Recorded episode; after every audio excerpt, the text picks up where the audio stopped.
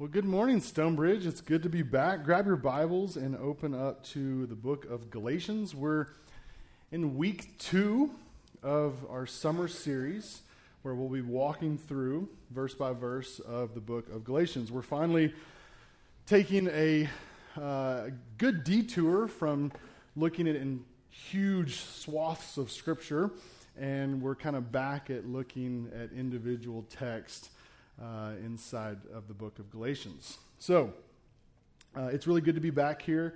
And uh, I came here, man, months ago. It's been a little bit a, a, while ago, and so it's good to see some familiar faces, and it's really great to see a lot of new faces. Uh, and so I thank you, Matt, and the elders for allowing me to be here. So we're going to be starting in chapter 2 of Galatians.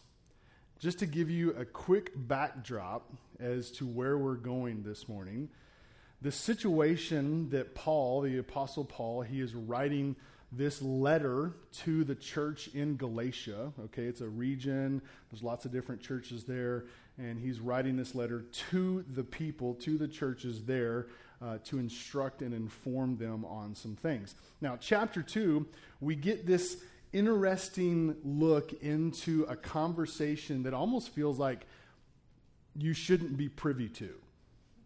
It's like getting to go behind the scenes, like closed church doors, into some of the, the details, the tension, the intricacies that some of the church leadership talk about, fight over, discuss things over. And Paul is just outlining this for us to, so we can enjoy even today. And so while it might read as though, you know, minutes of an ordered meeting or something like that, the truth is there's incredible, great, great stuff inside of it. We're going to be looking at the first 10 verses. Uh, so, yeah, essentially, just to give you a, a one or two sentence overview, Paul quickly notices that in Galatia there is some false false teaching, some false doctrine that is being taught amongst those churches. And so he goes to Jerusalem to meet with the early church fathers, like the original disciples of Jesus, to have a conversation to see if what's going on really needs to be handled. Okay, so we get it like a behind the scene example of this. All right. Uh, now, part of my being here, even here on this Sunday morning, I'm my title at Cornerstone Ames is a church planting candidate. All right. So Matt mentioned that I'll be planting a church, Lord willing, uh, next fall in Lawrence, Kansas, with KU, Rock Chalk Jayhawk. Right. they need Jesus too. Okay. I quickly realized that it's going to take an outsider to go plant a church. Because anybody from Iowa State, there's just too much tension there. So, uh, but part of my job is to like let the DNA of Cornerstone just infuse in me, and so that we're sitting here for two years enjoying everything that is Cornerstone and Salt Company and some of the network churches like this morning. And this past year, we've been here for a year, has been literally the best year of my family's life. And we've learned so much, and we're looking forward to another year. So we're taking in these doctrines, these truths, these practices of Cornerstone so that way when we leave, we kind of look, smell, taste like Cornerstone. Okay? Now, the reason I use that reference, uh, I'll explain in a minute. Um, a few years ago, I got an opportunity to go help a church plant in northern Italy. Okay? So I don't know if you have ever traveled overseas and seen a McDonald's and you had that thought of, I wonder if it tastes the same. Has anybody ever traveled overseas and eaten at a McDonald's? Okay, a few of you, so you know what I'm talking about. Now, in northern Italy, they they prize themselves and like love horse meat, right? So I'm thinking, I wonder if they use horse meat in maybe some of their burgers.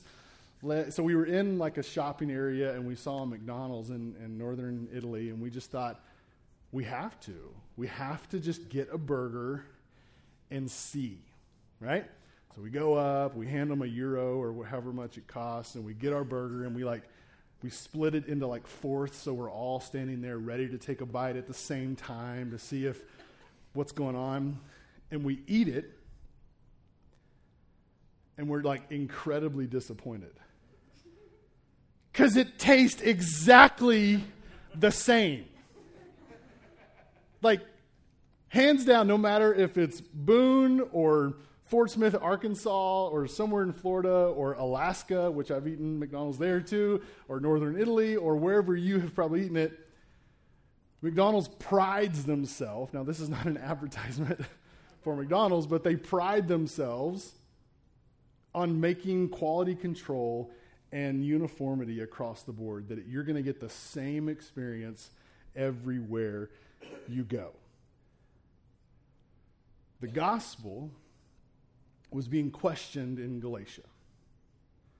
And Paul is raising his hand saying, Hang on, uh, there's, there's some other things on the menu here. Like the ingredients are a little bit different. So he's going to go back to Jerusalem to ask that question of the leadership and say, I had the burger over there, and I promise you it does not taste the same. In fact, it's very different. So I'm going to just work through what I believe to be truth. This is Paul. And so let's kind of jump in and see what happens. Look, look at verse 1. Uh, I'm going to break, we're going to look at 10 verses. I'm going to break these verses kind of down into three different scenes or acts, okay? So, scene one starts in, in verse 1. All right? Paul says, Then after 14 years, I went up again to Jerusalem with Barnabas, taking Titus along with me. Now, Paul had already mentioned, in fact, it was in verse 18 of chapter 1. He says, Then after three years, if you know a little bit of background of Paul, after he came to know Christ on the road to uh, Damascus, right, he met Jesus his life got changed, and he didn't immediately start ministering and planting churches.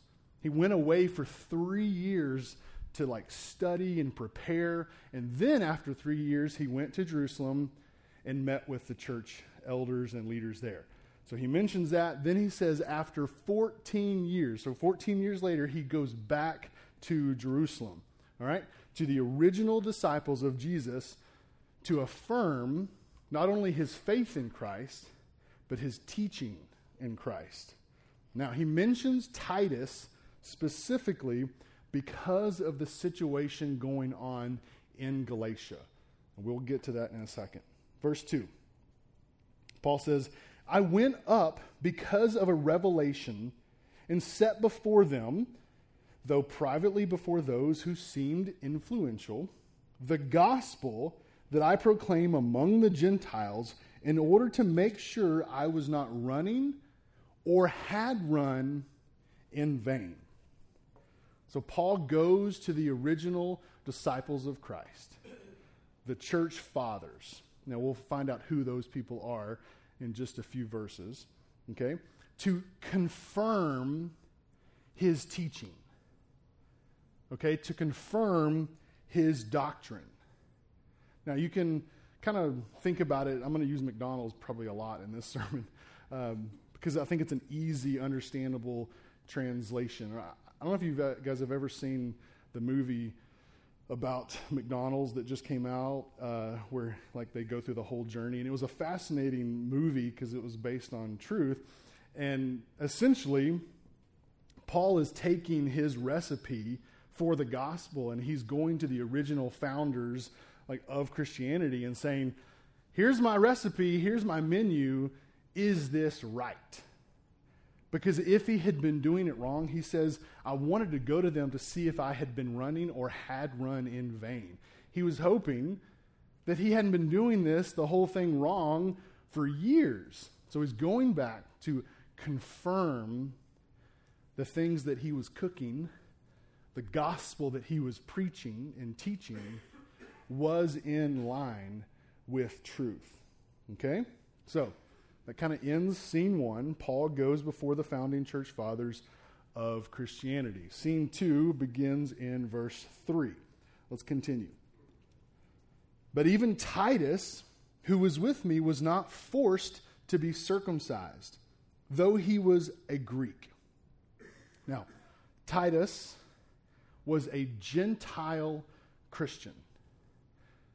Now, if you, I'll, I'll explain it. There, for in the mind of a Jew, there were Jews, and then there were Gentiles. There were Jews, and then everyone else. So we today would be considered Gentiles because we are not, well, I don't think any of us in here are Jew by race or religion. Now, if you are, then you are a Jew, right? But I am considered a Gentile according to Scripture because I'm not a Jew. So Titus was this young man that Paul had met on one of his missionary journeys and preached the gospel to him. He received the gospel, had become a Christian, you know, he's been born again, a Christ follower, and now Paul is bringing Titus, this non Jew, like, come on, Titus, with him to Jerusalem to say, hey, here's this guy, and he's not a Jew. And kind of everybody knows in the room, if you're a Jew, he has not been circumcised. Okay, circumcision was the marker of covenant relationship between Jewish men and God. Okay? It was the sign.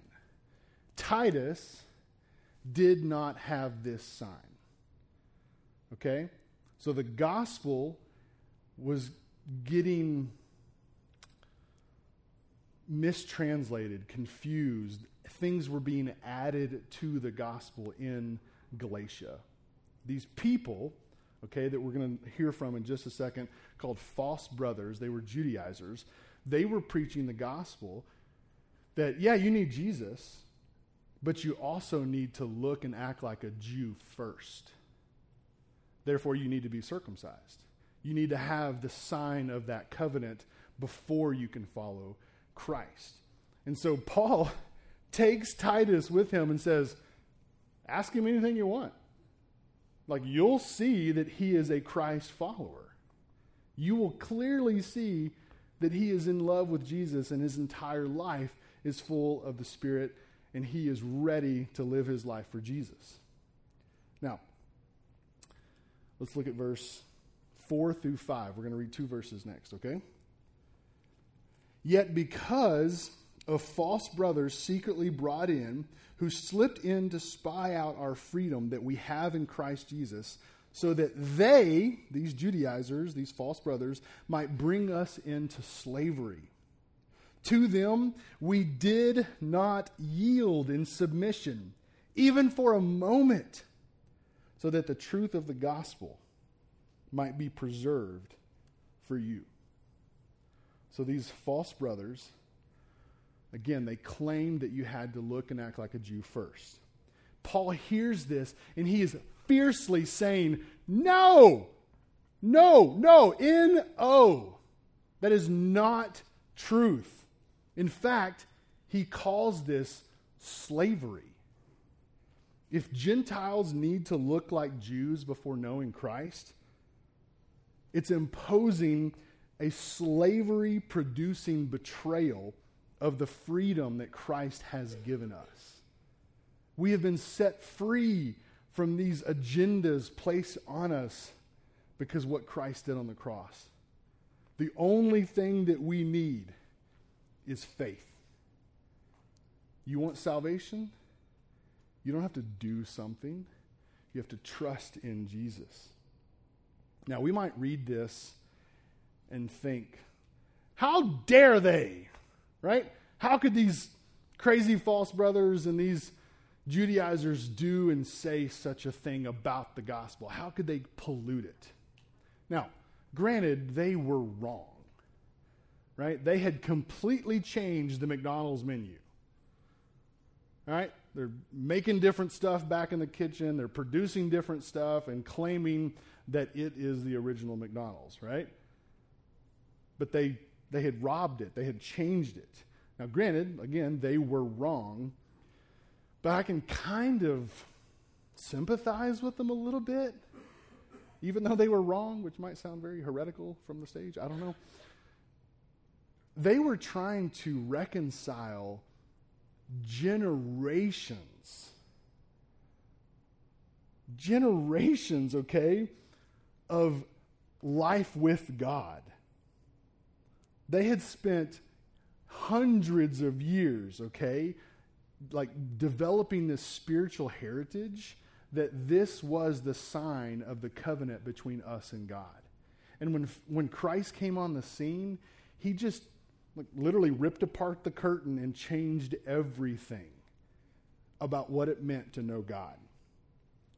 And let's be honest, our modern society, in a lot of ways, doesn't look a whole lot different than this scene. It may sound different, but at its core, may not be that different. We live among groups of faith that claim Jesus, but also claim other truths and attach it to Jesus. It's the idea of Jesus plus. Okay? The, yeah, yeah, yeah. You need Jesus plus this.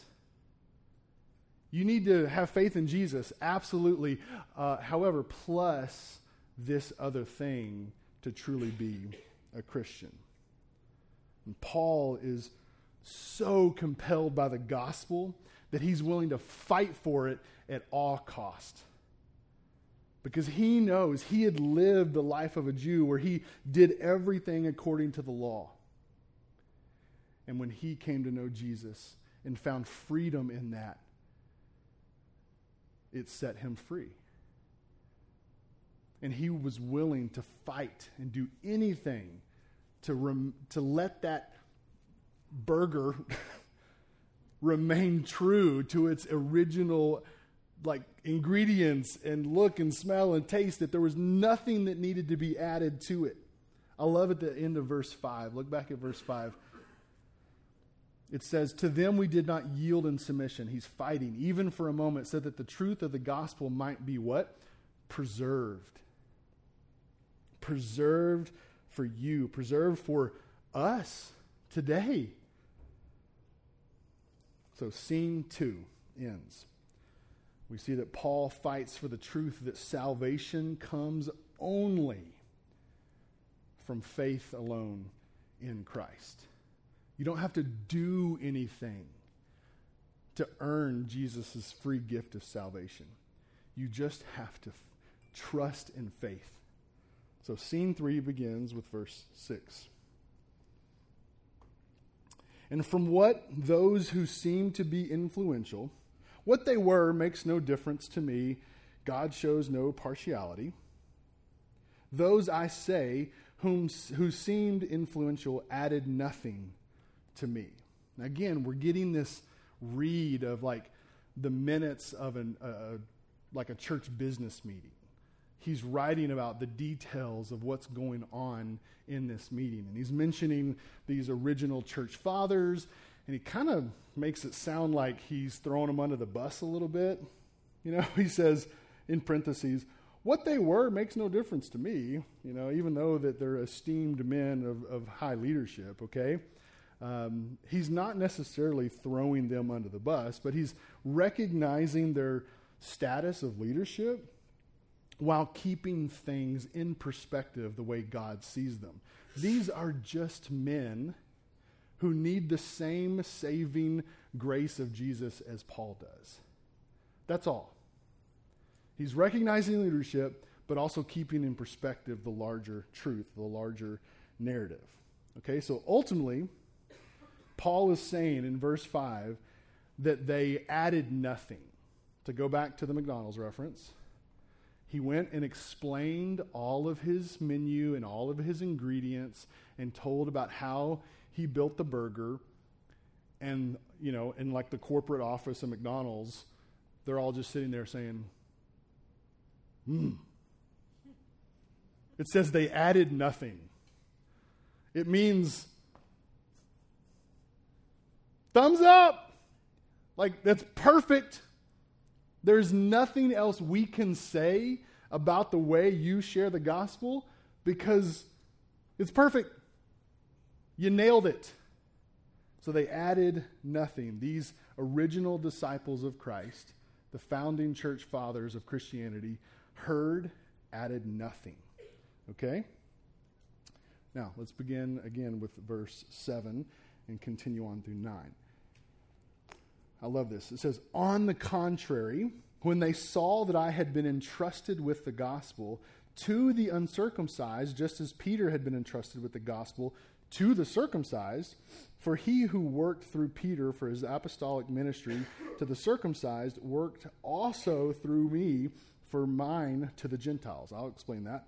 Verse 9 And when James and Cephas, or Cephas, and John, who seemed to be pillars, perceived the grace that was given to me, they gave the right hand of fellowship to Barnabas and me that we should go to the Gentiles and they to the circumcised. So these founding Christian church fathers, who we now see their names, all right, this is John, the Apostle John, the Apostle Peter, and we see James. Now, this is not James as in like James and John, the sons of thunder, okay? Uh, because we have kind of early historical record that James was killed. This is James, the half brother of Jesus, okay? The guy who wrote the book of James, right? So these pillars, these founding church fathers, okay, uh, they not only affirmed Paul, but then they encouraged his ministry. And for Paul writing to the church in Galatia, he's doubling his point by saying that they not only affirmed his ministry to them as Galatians, but they encouraged it. Because Paul, yes, he was a practicing Jew and born a Jew, but he was also a Roman citizen, that God had uniquely p- placed him to reach the Gentiles. So when it uses these references like uncircumcised and circumcised, basically Jew, non Jew, Jew, Gentile. And Paul is saying, that those church fathers looked at Paul and they said, Dude, you are perfectly poised. Like God has, like in his sovereignty, placed you here so that you can go out and reach the Gentiles. Because we feel that we've got to reach the Jews. Like we feel that that is our responsibility. But yours, my friend, is to go tackle that ministry. So, verse 10 the last verse we'll read this morning. Paul says this Only they asked us to remember the poor, the very thing I was eager to do. Now, I'll just be honest. The first time I read this, I was just like, well, that seems random and almost out of place right? Here's all this behind the scenes, behind church doors conversations, and then we're just going to add a very quick, hyper specific note to this whole conversation. Don't forget the poor. It's not random. In fact, it's very real and personal for Paul and the early first century Christians. Okay? Because poverty was a real thing there were poor Christians in Jerusalem and all over the place widows, the sick, the oppressed. All right? We know from the life of Jesus that he was the chief example of feeding the hungry and healing the sick, meeting the needs of people. Okay? So, meeting the needs of people was high on Jesus' list, and it was also high on the early first Christians' list. I love that this verse is in here. I love that the Holy Spirit, that God saw it fit to include this one little tiny piece of narrative. Correct doctrine is never a substitute for Christian duty. I'll say that again. Correct doctrine is never a substitute for Christian duty. Too often, our churches can discuss problems or seek wisdom on truth, but we fail to practically help the needy world. And for Paul, in this last verse in 10, this was a welcome reminder that he was already planning on doing that very thing. So there's three scenes that we looked at this morning. Scene one, Paul goes before the founding church fathers of Christianity. Scene two, he fights for the truth that salvation comes only from faith alone in Christ. Scene three, he gets affirmed in his doctrine and sent out to continue his ministry, ultimately saying that the people who were claiming Jesus plus were wrong. Now, what do we learn from this behind the scenes look at a church meeting? Like, what does God want us to walk away with from here? So, there are three observations or three truths that I want to help you see according to these 10 verses. The first, and it might be the most obvious Christ alone, not Jesus plus. This is so critical for us to hold on to today. The wonderful truth in this text about Christ alone, not Jesus plus, it was true for them and it's still true for us today. The only way to be in relationship with God the Father is to, you know, to have your sins forgiven, to have your eternity secured, is through faith in Jesus, not by doing this or that or this or the other. Not faith in Christ plus something else.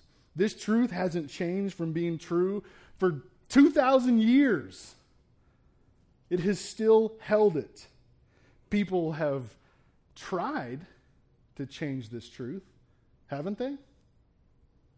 In fact, this truth is often put in the crosshairs. Are you telling me that the only way for me to be right with God is through Jesus? Well, that's that's pretty crazy. Sounds like you're a bigot and you're judging me. Right? So this truth has been put in question, but that doesn't mean that the truth has changed. All right? God, His truth, God's truth, doesn't adjust to culture. Okay? The truth of God, what we see in Scripture, it doesn't just adjust to culture whenever culture changes.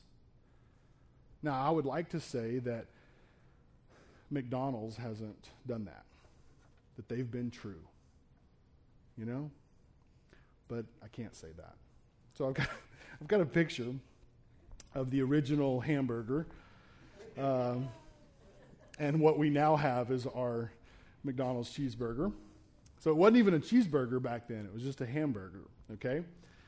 You can see that very clearly that McDonald's has not kept what used to be true for them. All right? They have, in fact, adjusted and changed as culture has changed to meet the ever growing needs of us as people today. And if Jesus doesn't come back, I'm sure 50 years from now, McDonald's will look different even again. But God's truth does not change, it stays the same, and it challenges us to adjust to it we shouldn't challenge it to adjust to culture. Now, the tension for most of us here isn't probably this big truth about Christ alone. I would imagine that the majority of us hear that and think, yes, I agree. Christ alone, not Jesus plus, right? But it's sometimes the subtlety of how we fight with this Jesus plus. You know, sometimes it's the smaller ways. Like, hey, if you want to be a part of Stonebridge, yeah, you need Jesus. Plus, you need to kind of look and act a certain way, right? To be a part of this. You know, welcome, come on in, but oh, whoa, whoa, whoa, whoa, whoa. If you're going to like be here, you need to shape up, right?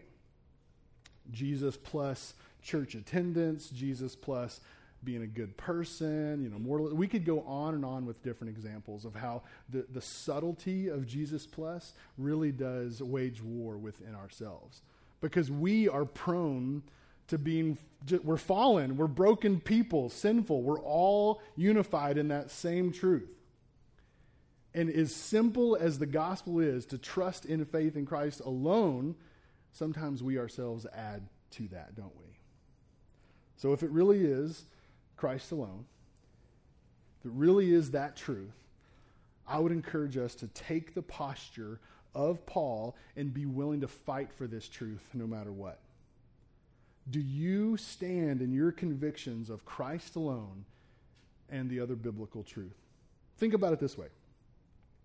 If Paul had not fought this fight in these 10 verses that we see, if he had not done that, think about how different the early church would have potentially looked. Think about how different Stonebridge would look today, 2,000 years later, if Paul had not stood up and, and fought for the authenticity of the pure gospel. We might have some different, convoluted, strange Jesus plus church today. But because we see the Apostle Paul fighting for the gospel truth, we can continue to hold on to that today. Now, for us today, if there really is something of truth, of value, that needs to be fought for, and God has put you potentially in the middle of that. I would encourage you to not be afraid to stand firm. I would challenge you by asking, what kind of Christ follower are you? In just everyday life, what kind of Christ follower are you when you're at work and you're tempted to laugh at that incredibly rude joke? Or maybe even tell that incredibly rude joke that's crass and demeaning and awful? What kind of Christ follower are you when you are tempted to listen and hear gossip and affirm it or even share it? What kind of Christ follower are you when you're alone with your computer or your phone? What kind of Christ follower are you? What about when a dear friend is living in sin and you do nothing because you don't like conflict or are fearful? Are you a person of truth? And I understand that this can feel incredibly awkward to stand up for truth and to stand firm in it. The truth of God's life for you must be bigger than any awkwardness you may walk through. And your life and your actions will ultimately prove that that God's truth is bigger than any potential awkwardness that I might face standing firm in this truth. You have to understand that Paul's concern wasn't the truth of the gospel first, okay? Or, excuse me, was the truth of the gospel first, not the peace of the church first. Don't miss that. Okay, yes, we should be people of peace, but not at the expense of truth. We are called to be people of truth in every area of our lives. So Christ alone. The second thing that you see on the screen is the plurality of church leadership is biblical. Now, this is kind of, it's not really hidden, it's very plainly in there, but you may not have seen it as robust as the other theme. But I love that this is in here, this dialogue between Paul and the church leaders. Okay, in these 10 verses, we see the, the grounds for fighting for biblical truth. And God has given us a way to see that exercised here in the local church. Paul didn't look at the original disciples and say, Forget you guys. I don't care what you think. I'm going to do whatever I think is right. Peace. He didn't, okay? He did not do that. He respected their place of authority, trusted their judgment, and submitted to their leadership. So here at Stonebridge, you have men that have been recognized as qualified elders of the church to serve in this very capacity. Now, you may not always agree with some of their little decisions or what you might feel is a big decision, but it is good, it's biblical for you to trust them. Always, of course, holding them to the standard of truth. Just like Paul was holding everyone to the standard of truth. Now, you will see this fleshed out in the second half of chapter 2 next week, how this gets really personal as Paul has conflict with the Apostle Peter. All right? But I would encourage you pray for your pastor, pray for Matt. God has given him shepherding over this place. Pray for him. Pray for the elders of your church. Get to know them. Let them love you and speak into your life. They are here to fight for truth and encourage you to be fully devoted followers of Christ. The third thing, the last thing, is unique giftedness. We see in these verses, don't miss this, that Paul was gifted to reach the Gentiles, the non Jews, and that Peter was gifted to reach the Jews for Christ. They understood how, in God's sovereignty, how God had uniquely placed them to leverage their life for the gospel. So, my question to you is how, or maybe where, has God uniquely gifted you or placed you to make an impact for Jesus? Your life. Notice I didn't say, Do you like where God has placed you? I didn't say that because you're placed. Wherever you are right now, God is not in heaven just shocked. Ah! I didn't know they'd end up there. This was not part of my plan. He's not shocked. He knows exactly where you are, and He wants you to leverage your life for the gospel with the people around you. Be active in your faith everywhere you live life, whether it's at work, in, in the home, at the gym, while you're watching your kids play sports, at McDonald's after church, right? Some of you are thinking, Big Mac, I just want that so bad. I'm just like Pavloved you into this like desire for McDonald's. Who is in your life that God has uniquely gifted you to reach for Jesus? Paul knew that his goal was to look and live like Jesus. Our goal is the very same today. For each of us is to look and live like Jesus. It's not the goal, it's not the, the main thing for just pastors or for elders, but it's for all of us who claim Christ. So none of these things fighting for truth, respecting spiritual authority in your life, individual calling none of these things will happen if we don't desperately want to look and to live like Jesus. Let's pray.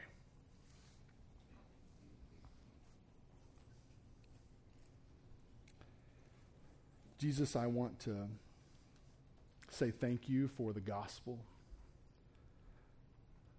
Lord, I know that there might be some in this room, even this morning, who have not been to church, maybe ever, or maybe it's their first time back in a long time.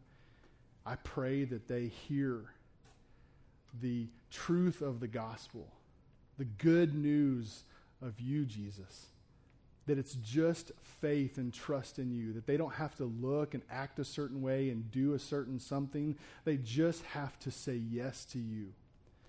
I pray that all of us would find just a, such a refreshing joy in that truth, that we don't have to perform, we don't have to look a certain way. Lord, but you love us for who we are. Lord, I pray for those of us that do claim you that we would take our faith seriously. Jesus,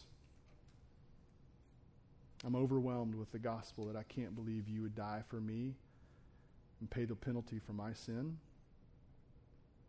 I don't know if I could ever understand it, but I choose to accept it. May my life be glorifying to you. I love you, Jesus. Amen.